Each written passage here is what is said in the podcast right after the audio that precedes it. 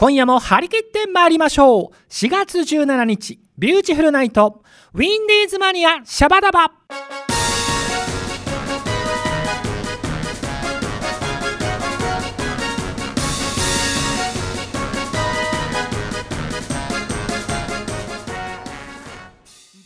この番組は制作ニューエイジシネマ協力大ゼロ学賞でお届けいたします。皆さんチョメ版はビューティフルズのボーカル、ピンクの貴公子さくらチョメ吉でございます。今夜もこの放送を聞いてくれてるそこのレディーチョメルシーヨロリンコでございます。さあということでね、春本番、皆様お花見楽しんでいますでしょうか。今日もですねスタジオには、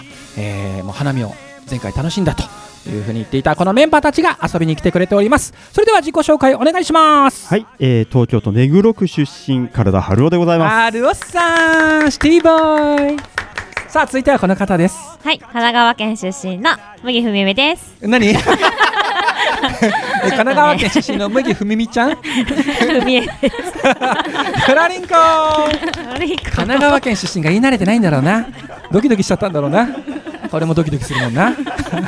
い続いてはこの方です。はい、大阪出身の前野メリーあつこです。はい、あっちゃーん最後は、山梨市の出身のさくらちょめきちでございますというふうにすいません皆さん前振りしていただきまして、はい麦ちゃんも慣れないこと言うもんだから噛んじゃってね、はい、自分の名前はねさあそんなですね山梨県山梨市出身の私さくらちょめきち、はい、観光大使に就任させていただきましたので、はい、イエーイ、はい前回に続いて今回も山梨市の情報をお伝えいたします、まずですね私の地元山梨市の牧丘町、はいねもう観光名所の西沢渓谷が4月29日に山開きを行うそうでございます、ね、さてあっちゃん、はい、関西のあっちゃんにこれを聞くのは何なんですが、はい、西沢渓谷ってどんなところ？はい、西沢渓谷は秩父多摩海国立公園に位置し、国内屈指の渓谷美を誇る景勝地です、うん、七つ釜五段の滝に代表される大小さまざまな美しい滝が次々に現れます、うん、また初夏の尺投げや秋の紅葉も見事で、日本の滝100選森林セラピー基地などに選定されています。いやー素晴らしい俺が読めよっていう、ね、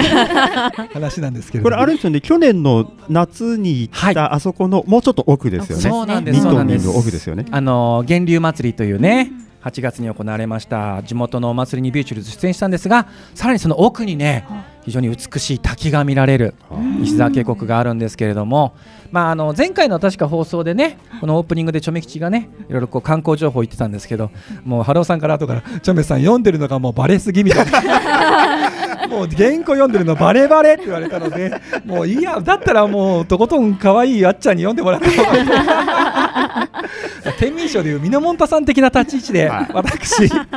れから行きたいと思います、はい、でも今のね説明にもありましたけれども、このね七つ釜五段の滝、これ皆さんさっきパンフレットで写真見てもらったと思うんですけど、なんか絶景でしょ、これは直接見に行きたいよ ね、うん、そうなんですよ、絶対ここ癒されるというか、マイナスイオン出まくってる感じのねところなんですけれども、この山開きがですね4月29日日曜日午前8時半から開催されます、会場は西沢渓谷入り口バス停先広場ということになっております、内容なんですけれども、まず神事開催、そして西沢渓谷一周ハイキング、西沢渓谷ガイドによる無料案内で甘酒や麦茶無料サービスだそうです、はい、そしてハイキング終了後にですね参加者を対象とした特産品抽選会を開催ということでね、自然を楽しみ、もしかしたら特産品も当たっちゃうかもしれない。あ、いいね。ということでね、皆さん4月29日日曜日なのでね、はい、ぜひぜひ観光に来ていただきたい。ゴールデンウィークの入り口だ。そうだ。ねえ、ちょっとぜひぜひね行きたいんですけれども、このひちょめきちラジオの収録なんだよなそんなことはどうでもいいんですけどでもね本当にちょっといつかタイミングがあったらこれ行きたいなと思います。で山開きなのでこれから夏も秋も西沢渓谷楽しめますからね、なるほど、皆様ぜひぜひ遊びに来てください。さあということでね、もうちゃめちゃんも観光大使としての仕事をばっちりここで決めたところで、素晴らしいね、ね、いいんじゃないでしょうか、はい、麦ちゃんなんか胸が疲れてるよさっきの出だしでもうなんか嫌になっちゃったからもうなんか落ち込んでる今日麦ふみみちゃんと一緒にお届けなんですが、ということでじゃあメンバーの皆さん今日も張り切ってまいりましょう、はい、お願いします、お願いします。ビューティフルズのハッスル社内放送局シャバダバ。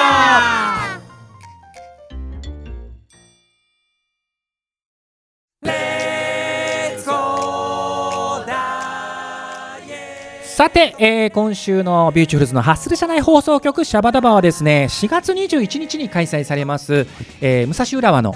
花と緑の散歩道で開催する第31回花水木祭り、これのですね、はい、お知らせをしたいんですけれども、はい、まあ本当にビューティフルズ毎年出演しておりますが、そうですね、今年もお呼ばれして出演いたしますよ、はい、皆様ね、呼ばれましたね。ね、無事に。本当ですよ。毎年ね、あ、なんかもう今回でラストかなとか思いながら歌ったりするんですけど、呼んでくれるんだよね。だいぶ長いよね、もう。いや本当何回目でしょうね、うちら。5回はもう行ってんじゃないかな。いやもっと行ってるでしょ。さらに行ってるか、うん、2010年とかが最初だったんじゃないか。そうですよね、うん、あれもっと前かな、もっと前かな。ハロさんが入ってからもうずっとですもんね。そう、ほぼそうですよね、うん、でこの、白旗花水木祭りというのが、はい、まあ、白旗作業所とかね、うん、第三作業所の皆さんの働くところで、まあ、お祭りを4月に開催するという、はい、こういった趣旨なんですけれども、ハロさん、はい、毎年ね、お天気が心配ではあるんですけれども、ええ、ここ最近は雨降ってないですよね。一番最初の年だけでしたね。そうだね、天気悪かったの。確か天気が悪くて最初はね、あっちゃん、新人なんであれなんですけど、うん、屋内で、控室の畳のあるところでやったんです。そうなんです、ね、みんな靴下でね、そう畳の上でみんな靴下で畳だから滑る、滑るダンサーもうこけそうになるし、こけそうになっちゃう、本当にそれ以来ずっとね、うん、外で、うん、やっぱビューチ晴れバンドなんで、うん、こうやってきて、まあ、あとはこう花水木のお花のね、咲き替えを楽しみながら、ね、いつもやってるんですけれども、今回はですね、ビューティフルズは、はい、後半の出演ですね、はい、お祭りは午前10時から15時までなんですけれども、はい、ビューティフルズがですね、14時15分頃からだいたい30分ぐらいライブをやる予定でございますので、いつもよりだいぶ遅めの時間ですね。そうですね、うん、いつも1時過ぎとかなんですけれども、ね、そのぐらいだったもんね、うん、この日はですね、ビューティフルズの他に八丈太鼓の演奏ですとか、唱歌の会、アントワンバンドも出ますので、ぜひ遊びに来ていただきたいんですけれども、まあ、その他にですね、毎年恒例焼きそばとかカレーとか餅つき、焼き鳥などの模擬店が出たりね、楽しんだよね、あれね、フリーマーケットもあります。なので毎回ビューティフルズのパターンとしては、まず、会場入りして機材とかを下ろした後に、まず模擬店に行きますね。そうね、我々はねだいたい焼きそば、そうそう焼きそば、あとお餅とか美味しいんだよね、つきたてのお餅、そう、それでお腹を満たしてから、うん、まあ、ちょっとミーティングがてら、うん、みんな着替えとかしたりして、うん、で機材セッティングしてスタートなんで、うん、まあ、だいたい1時半ぐらいからセッティングして、うん、ちょっとサウンドチェックもやって、うん、まあ、14時15分ぐらいからライブができたらいいかなという感じですね、うん、なのでなかなかビューティフルズ普段こうストリートライブとかやらないんですけど、うん、結構ねストリートライブっぽい、だいぶストリートだよね、もう本当にそんな感じのね、もうラフな、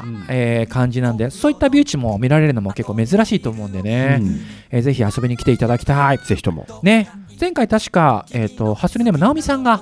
なんか花水木祭り行くよとか、ね、そうですね、ね、毎年来てくれてるんですけど、本当毎年来てくれるお客さんもいたりしてね、うん、あと作業所の皆さんがいつもビューティフルズ待っててくれてるんで、すんごいみんなで振り付けやってるよね。そうすごい、もう毎回このラジオでも言ってますけど、給料日吹きのね、そうそうそうそう、素振りするからね、サビのところでこうお金のマークでシュッてやるんですけれども、あれをもうね、作業所の皆さんが、ビューチがリハーサルやってる最中からずっと練習してるっていうね、いや本当楽しい光景が見られますが、じゃあ、メンバーの皆さんにちょっと一言ずつ意気込みを聞いていこうかな、はい、じゃあハローさんから。はい、今年も、まあ、とにかく楽しく、ね、うん、皆さんと一緒に楽しめたらいいなと思っております。そうですね、はい、なんかお祭りを含めてみんなと一緒に楽しめたらいいなと思いますね。はい、ありがとうございます、はい、じゃあ麦ちゃんどうでしょう。はい、じゃあそうだな、みんなと一緒に踊って楽しく、うんうん、やっていきたいなと。なるほどなんかあんまり変わってないけどね。あと屋台も楽しみたいなと。去年だってそうだよね、麦ちゃんあんまり踊ってないんだもんね。あ、そうそうそうです。そういえば昨年踊ってないじゃん。最後の最後で一回出ただけなんで。そうじゃん。あれ確か新人ダンサーのあっちゃんとにやこに任せ腕組みをして客席で撮影をしてました。そうだ、ずっとなんかもう査定してるみたいな感じだったよね。あの時怖かっただろうね、あっちゃん。いや見守ってくれてるなって優しい目でね。優しい目で。そっか。あっちゃんはじゃあ今回は2回目。2回目ですね。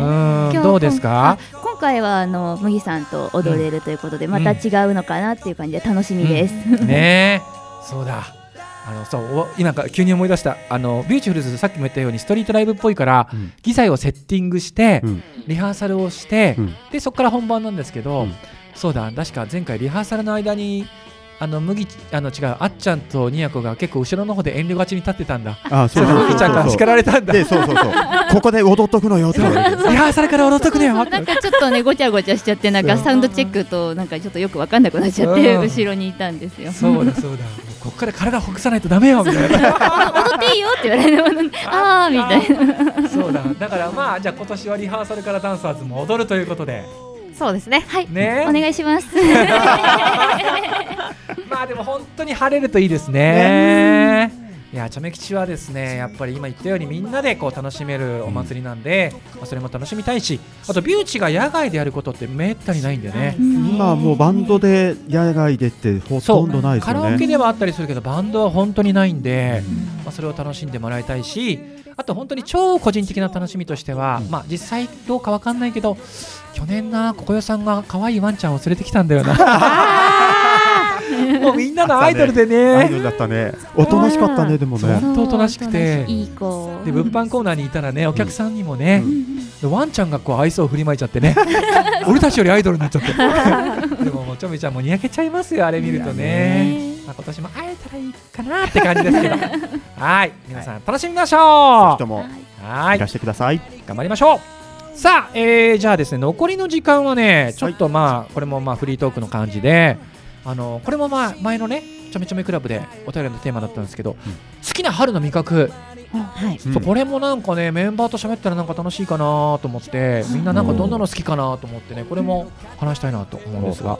あっちゃん、関西出身のあっちゃんですけれども、なんか春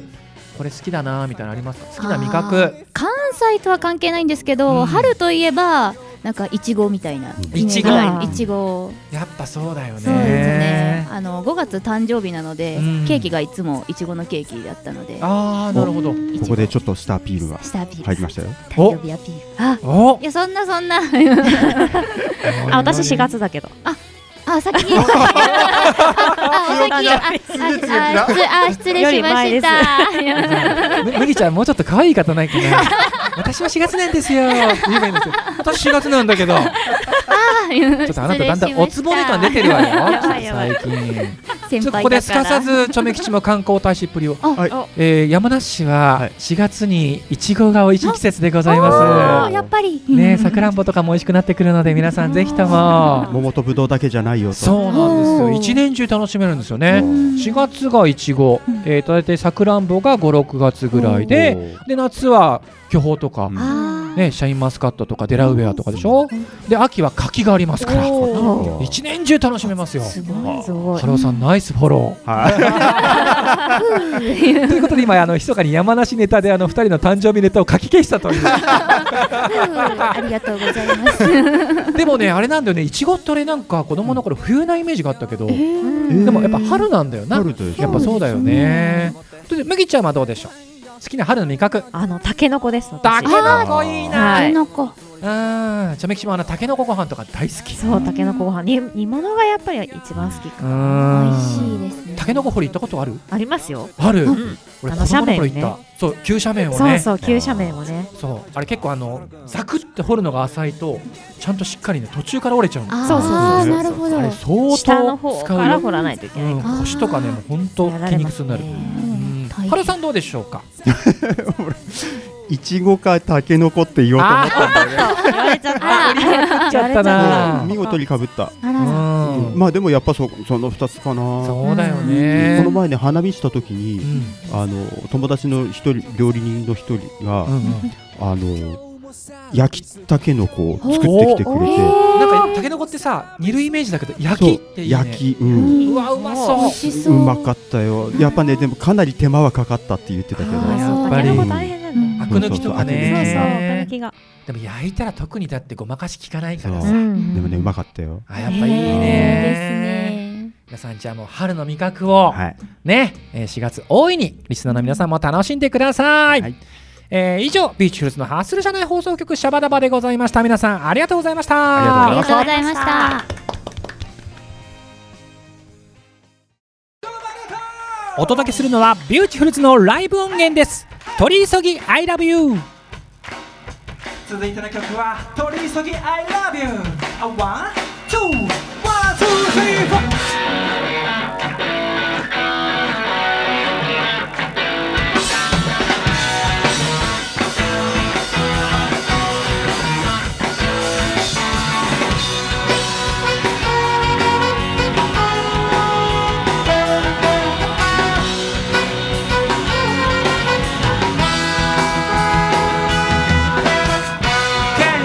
1,2,1,2,3,4新入社員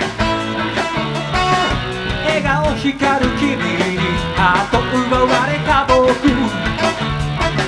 超エリート社員のこの僕がマンツーマン講師を引き受けたっていいよ。こんな退屈な研修なんてさ、さっと終わらせてアフターファイルから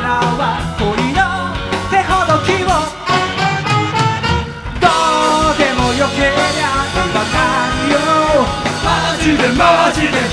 こんな気持ちは初めてだよ。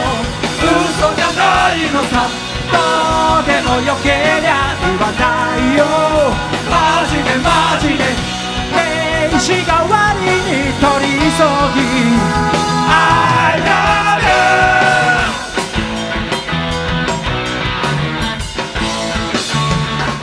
love you。びっくりさせちゃって I'm sorry だけど時間がない僕には迷う暇などないのさ。不安なのは分かる、相性だとか性格の面だとかミーティング重ねながらいずれ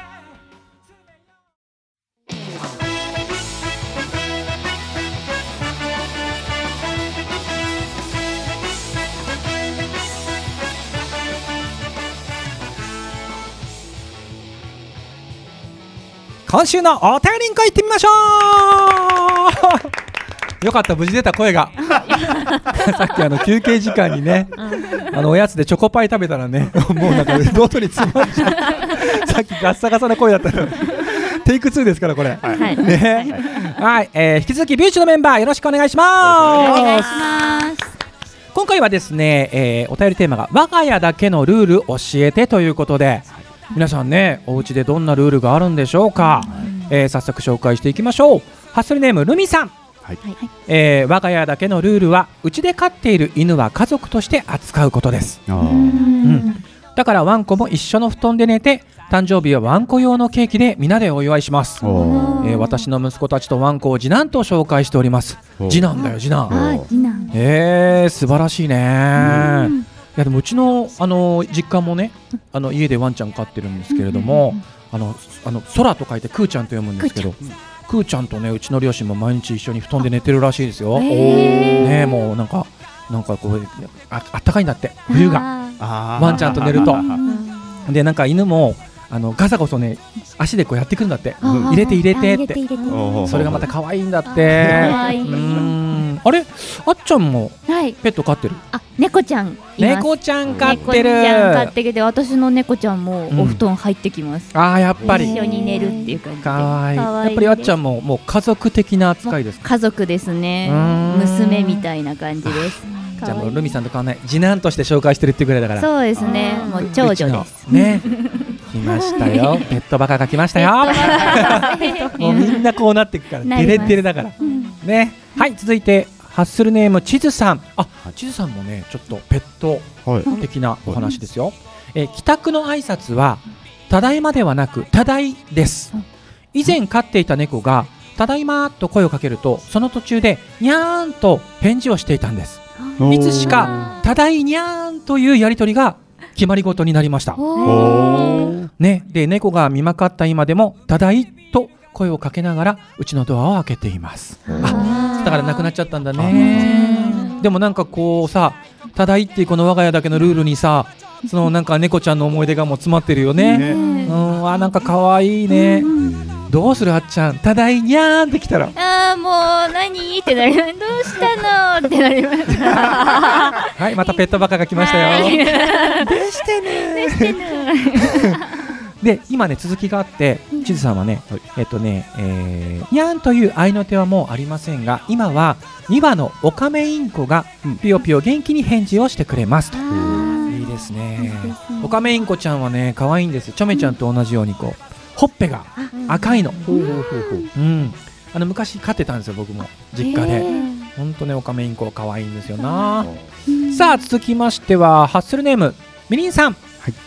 い、みりんさんは結構一気にね、うん、現実的ですよ、うん、我が家のルール、ってほどではないんですけれども、ティッシュや、洗濯、洗剤などの生活必需品の買い置き 2,3 個を常にしておくという、いざという時慌てなくて済むからですということで、あ、いるね、そういう人ね、うん、ね、こういう人いるよ。女子的にはどうですか、麦さんもあっちゃんもこういう感じはありますか？なんだろう、なんかとりあえず減ってきたら足すみたいな感じですね、うちのところは。はい、でも一番こうなくなってきて困るのがそのトイレットペーパーとかさ、ティッシュとか、これはなんか焦るよね。麦さんはこういうとこありますか？いや、あるかな。ストックしときますね、絶対。あ、やっぱり、なんか心配になっちゃう。やっぱだからみりんさんみたいにやっぱりこういうご家族は多いんじゃないですかね、意外とね、うん、さあ続きましてはですね、この方は我が家だけのルール、これはですね、食欲旺盛、早いもん勝ちの我が家、一度に唐揚げは2キロ、餃子は60個調理します。大皿ではなく個別のお皿で配膳。万が一食べ残した時はラップをかけて自分の名前を書く。なぜなら以前激しいバトルがあったもので、かっこハッスルネームが弱肉強食ファミリーさんより。これはなんか部長にいてほしかったね今日ね。部長のうちではない。そう、部長のうちではないんですよ、これ。リスナーさんのうち。いやでもなんか例えばほら息子さんが何人かいたりとか、食べ盛りとかだったらあるかもね。男兄弟とかだとそうなりそうだよね。あるある。あれもちょめきしも兄貴がいて、子供の頃も奪い合いだったからね。ほんと唐揚げとかなんてさ、だからきっとこの弱肉強食ファミリーさんはあえてそれで大皿ではなくて個別のお皿で配膳してるのに、この食べ残しをめぐって、あとあとすごいね、ラップをかけて自分の名前書くんだって、これは俺んだからっていうことなんだね。そうだね。いやすごい、本当に弱肉強食だね。弱肉強食ね。いやいやいや、もう食費も大変だと思いますが頑張ってください。じゃあ最後はですね、ハッスルネームリスナーの方のあっちゃんです。どんなに喧嘩をしても一緒にリビングにいて、あ、これ旦那さんのことだな。旦那さんとどんなに喧嘩をしても一緒にリビングにいて、一緒の部屋で寝て、朝はいってらっしゃいのチューはする。我が家だけのルールです。のろけちゃってごめんなさい、かっこハートって書いてくれてます。あら、ちょっともうごちそうさま。ほんとこれしか言いようがないよね。いやでもいいじゃないですか、いつまでも仲良くて。仲良しさんですね。そのあっちゃん、前回なんか蒸し返すようだけど、なんだっけ、15歳の自分に言いたいことだっけ。なんかあったね。違う人生歩んでたら、なんかもっとかっこいい人と結婚したいとか言ってたっけなみたいなとかで、あえてちょめ吉は波風を立てますよ。いやでもきっとね、それがあったっても全然あっちゃんのご夫婦は平気ですから、ラブラブリンコでございますんでね。はい、もういつまでも仲良くいてください。さあ、じゃあここらでビューチのメンバー聞いてみようかな。我が家だけのルールを教えて、じゃあ麦ちゃん、なんかありますか？子供の頃の話なんですけど、誕生日とかクリスマスとかイベントでプレゼントをもらうじゃないですか、はいはいはい、で親がまあ買ってくれるんですけど、うん、必ず一緒に行って自分が欲しいものを買ってもらうんですけど、うん、妹いるんですけど、うん、妹も一緒に買ってもらうっていう誕生日なのに、なるほどね、そうそう、まあ、クリスマスはわかるけど、うん、誕生日違うのに私の誕生日なのになんでお前もらってんだよみたいなそうそう4月に妹が一緒に買うみたいな1年通して兄弟2人兄弟で2回もらえるってことなんだ、はい、そういうことです。おー、いいなー、いいなー、ラッキーな姉妹の役得そうそうそう、ねえ、いやそれ優しいご両親だね、うん、なんかそんなのがありましたね。なんか喧嘩とかしたのかな、私も欲しいみたいな。いや覚えてないあしたかもしれないけど、でもなんかおもちゃ屋さんに行ったらなんかちょっとちっちゃいものならいいよみたいなのはあじゃあついでになんかついでにみたいな、メインじゃないけどみたいな。そうかそうか、なっちゃんもそういう経験はあるんだ。なんかそういうのがあったような。どうですか、そういうあっちゃんは。あ、私はよく家族で、うん、まあ、お兄ちゃんは抜きにして、うんうん、カラオケに行くんですけどちょっと待って、お兄ちゃんは抜きにして気になるけどお兄ちゃんほとんど行ったことないんですよ、カラオケ1回ぐらいしかなくて、うん、で、まあ、カラオケに行った時に、うん、マイクってだいたい2本置いてあるんですよ、カラオケに、うん、はいはいはい、で1本は必ずお父さん専用っていうルールがもうなんかこれはお父さんだからみたいなお父さんすごいじゃん。お父さんなんかもうお父さん歌いっぱなし？歌いっぱなし、あ、一応ローテーションでお母さんから始まって、うん、順番に座ってる順に回っていくんですけど、すごいマイマイクだ、マイマイク、これはこの青いラベルはお父さんだからみたいな、そんなルールってええやんって思います。すごいね、うん、ちょっとお父さん葛飾 FM 主催の秋のカラオケ大会出ないかな。カラオケ私が今葛飾 FM でレギュラーで今毎週木曜日そうです、ね、14時から14時15分までやってるんですよ。カラオケ喫茶に行ってスカウトされないと、ね、葛飾のカラオケ喫茶にいてくれないから毎週木曜日にカラオケ喫茶行かないかしらなぜか大阪から来るカラオケコンテスト嵐みたいなねそうなるとお母さんが黙ってないみたいな。2人で出場してもらいましょう。あ、じゃあここはね、あっちゃん気をつけないとジャミ吉どんどんぶっこんでくるからね春尾さんどうでしょう。ですね、うん、うちの、僕の義理のお兄さんに指摘されて初めて気がついたっていうことがあって、まあ、みんながわーっと来て夕飯とか、うん、まあ、会食的にわーっとこうお酒飲んだりとかして、うん、その時に誰か一人がお皿を片付け始めて、うん、こうシンクの方に持ってったりし始めると、うん、家族がみんなわーっとそこで、うん、全員がその片付けを一緒に始めるっていう、もう男性女性関係なく、関係なく、すごいなんかね、それにびっくりしたらしいのね。っていうのがね、もしかしたら我が家だけのルールかもしれない。いや、それはありますよ。ちょめ吉やっぱ田舎なので、うん、男性はもうでんと構えてる、女性が台所を仕切る、それは本当に珍しいというか、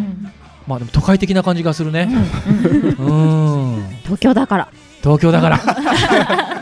なんか麦がなんか歩みなくまとめましたけど、はい、まあでもこれらでちょうどね、時間が迫ってまいりました、ね、リスナーの皆さんお便りありがとうございました。ありがとうございました。ビーチのメンバーもありがとうございました。ありがとうございました。